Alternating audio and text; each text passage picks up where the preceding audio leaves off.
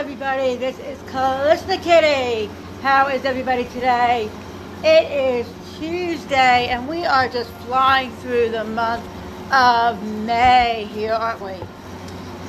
So, the news it is May 23rd, and there has been a shooting in a Texas school. Originally, I saw a report of possibly two dead, and ABC News is now saying possibly 10 dead, and of course, they haven't said what color the shooter is or who the victims were, but I guarantee you this is an Hispanic population. So, someone just messaged me, hey, you're to do a podcast on this, and why do you think it was a shooting? Well, they need shootings, but I bet you it's going to come out to be targeting Hispanics or the border is going to be brought up in some way. Nothing happens that isn't planned. Now, if that's not the case, I'm sure the news media knows how to spin it properly. So I'm very, very excited. My clapper video I did, yay! On the monkeypox, yes. Last year, a truck in Pennsylvania went off the road and monkeys escaped. A woman was scratched and became ill. I predicted monkey virus. But back in March of 2021, they did a simulation of monkeypox. Yes. And now the monkeypox are upon us. Coincidence? I don't think so. All right, so I'm going to ask you. I spent a weekend doing survival training. And I want to know why people are afraid of survival. Oh, because they're afraid of the government. Now, many people understand the need for survival. There used to be so many prepping shows on A&E and everywhere. Doomsday preppers, this preppers, that preppers. I mean, hell, I'm on Facebook. Thousands of prepping groups of thousands and thousands of people, but no one's actually prepping. Prepping means planning to survive. None of those people are planning on surviving. Trust me on that. And the company I work with does survival trainings. I contract with them. I'm doing this since about 2016 and then pretty much full time since about 2019. Got into this completely the outdoor aspects of which I absolutely love. But they used to be flooded. And when the coronavirus first hit, wilderness programs were springing up and all kinds of survival stuff. And they were traveling around the country certifying people in functional fitness and tactical fitness. And now people, even our online courses, have really slowed down. They recently partnered with a school up in the mountains up in North Carolina that's struggling. They thought they were going to be totally booked up. Why? One, complacency, but two, I think an actual fear. I think people are actually fearing something. So it's good to say, I'm going to run my mouth, I'm going to do something. But when it comes time to doing it, most people are not going to do it. And that is one of my theories. That all these people that talk survival, survival, survival, when they see things happening in the world, they maybe realize there is no point. I don't know. But I will say this. I have been doing research and studies. Most people have no idea what the World Economic Forum is, or the World Health Assembly, or anything else. And you know what? I didn't really either. I always heard, you know, heard the Illuminati. I believed the United Nations was one world government, but never really delved into the hundreds and hundreds of sub agencies under the United Nations and what their agenda was. Really, until a few months ago, when someone messaged me, and I said, Yeah, I understand it's a one world government, it's coming. They're like, No, it's beyond digital ID, it's beyond digital currency, you got to understand. And I started really going down a rabbit hole. See, people are afraid to go down rabbit holes because you might find what? A rabbit. You might find something in the dark that you do not want to see. But to be blind to the truth is not the right thing either. When survival classes were booming, everyone was ta- buying survival gears and MREs and this and this and this and but no one really knew what su- planning on surviving. It was a trend.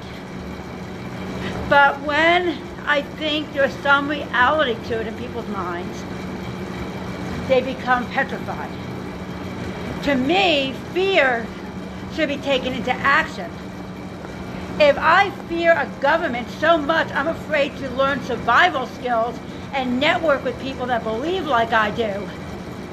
I'm going to take that fear and I'm going to start networking 110%. And I'm, I mean, it's going to be my mission because I am driven to do what opposes evil.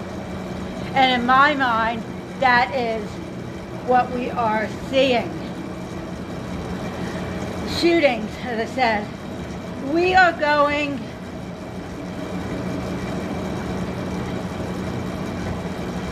we are going to be seeing a lot more false flags, monkeypox, diseases, famines coming in and go. So they flew in baby formula. But that is not the long-term answer. See, what they're doing is they're scaring people, and then they're making them say, "Ooh, They rescued us. They flew in baby formula." All right, next crisis. Whoo! They rescued us. Next crisis. And guess what the people now are doing? They are bowing to the government. Yes, why? The government saved them. The government brought their baby baby formula. Do you not understand what's going to happen? When there's no food, the government will somehow bring in food, but there's always a price. So if the government said to these women, yeah, we'll give you the baby formula, but we want your blood. You need to do A, B, and C for this vax pass. Now we have monkeypox. You know, what would you do? Back, I'm going to talk about my main thing I want to talk about today. Give Me Liberty or Give Me Death by Patrick Henry. Yes. Everybody has seen that. Give me liberty or give me death. How many people really can say that and mean it? That's what I'm asking. How many people can actually say that and mean it? He did. But many people also didn't realize Patrick Henry was a devout Christian. So I am going to share with you his speech. And the next podcast I do, I'm going to start with this speech and build from there. And hopefully I'll be getting on here more. It's just the world has been very convoluted and I feel I'm all over the place right now. When we had just the coronavirus, it's easy to be focused on something and now it's a multi-layer onion exploding like, you know, the um, blooming onions that you know, Fridays. All right. Give me liberty or give me death.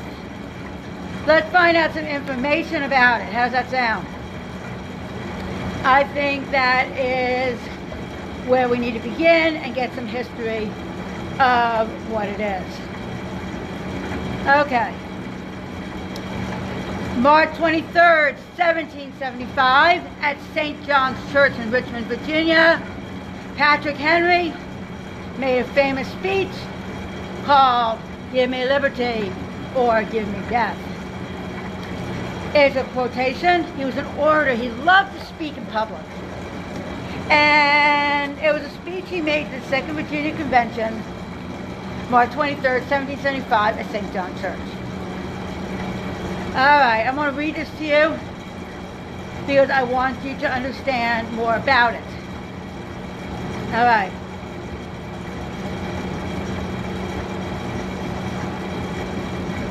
Here it goes. If we were base enough to desire it, it is now too late to retire from the contest. There is no retreat but in submission or slavery, meaning there's no way to retreat from what is coming, he's saying, unless you submit and become slaves, he says, Our chains are forged. Their clanking may be heard on the plains of Boston. The war is inevitable, and let it come. I repeat it, sir, let it come. It is in vain, sir, to extenuate the matter.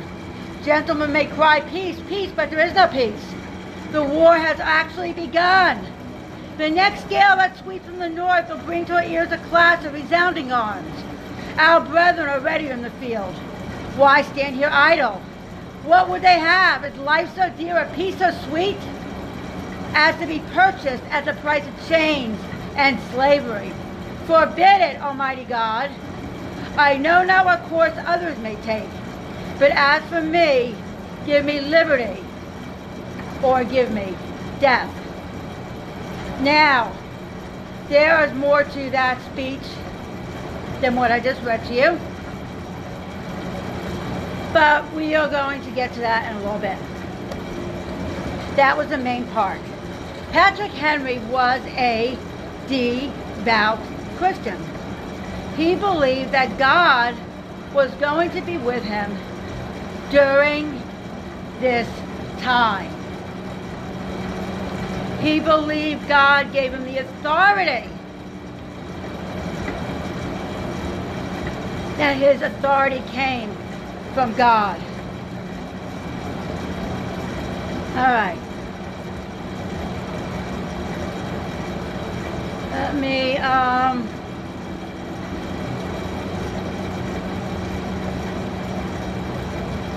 get to where I want to read to you. Everybody has heard parts of it, but nobody has really delved into the history behind it or what else was said. No one understands the background of it, who he was talking to, what the context was. And therefore, much of the message is left behind. Okay?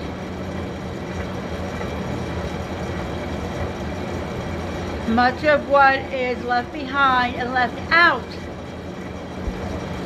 is what's really, really important. All right. I want to actually read a little bit into it more so that you have a full understanding.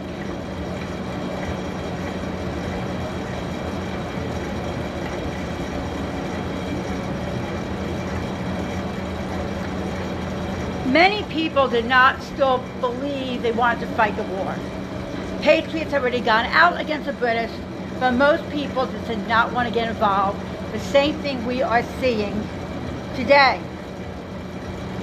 After his death in 1810 and his memoirs were published, much more of his writings came to the surface.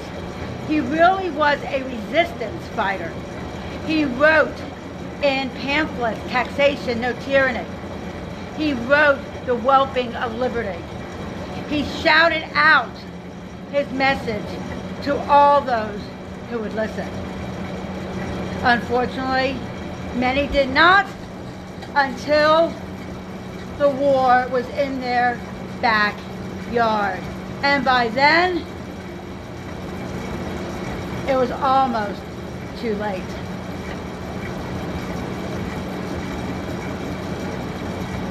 Patrick Henry knew there was no choice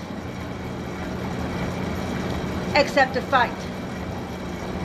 If they did nothing, not only would they be put back in, the, in a war situation, but they would be punished by the British in horrible, horrible ways.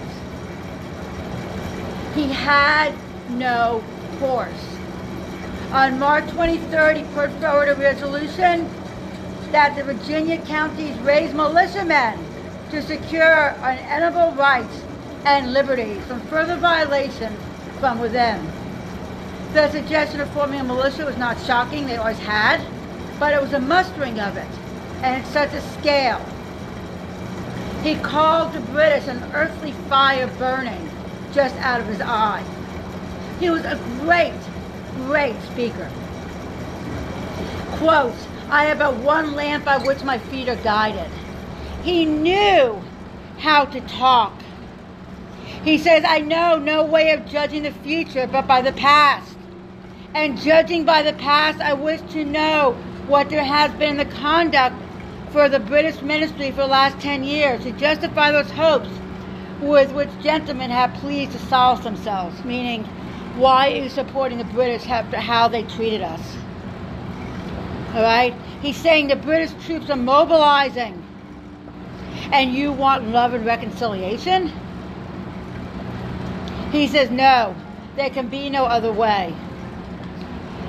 He would talk wherever people would listen to him. He says here, another quote by him, I repeat it, so we must fight and appeal to arms, and to the God of hosts is all that is left us. He often, often put his trust in God and spoke publicly about it. He quotes and told people the war's begun. Why are you turning away and not seeing it? You have to understand we are in that same place right now.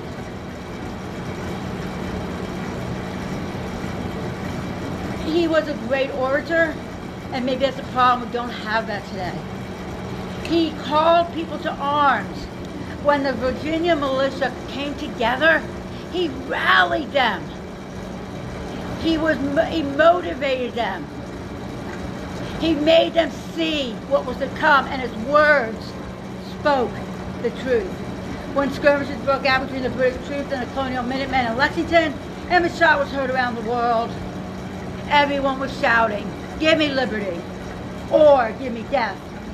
and they flocked to join the local militia, saying the sword is now drawn, wrote the Virginia Gazette, and God knows when it will be sheathed. Patrick Henry went on to serve on both the delegate to the Second Continental Congress and the Virginia's governor. And he was pivotal in George Washington's Continental Army.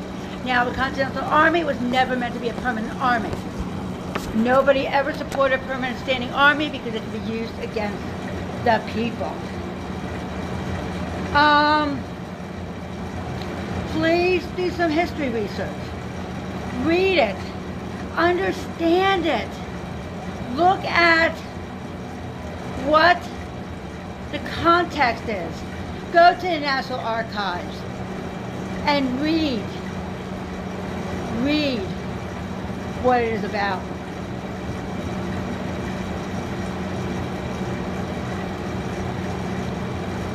We are at a point now where we need people to speak out. Hiding away, pretending is not the way. Survival skills are imperative.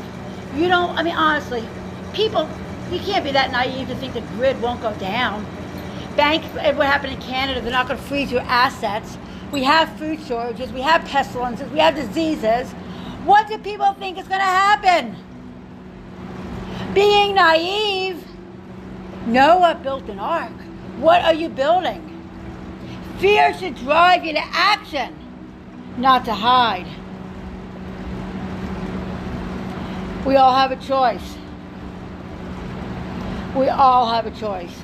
I want to leave this quote by Patrick Henry. He says, If I keep my opinions at such a time through fear of giving offense, meaning he didn't want to offend other people, I should consider myself guilty of treason towards my country and an act of disloyalty towards the majesty of heaven, which I revere above all earthly kings.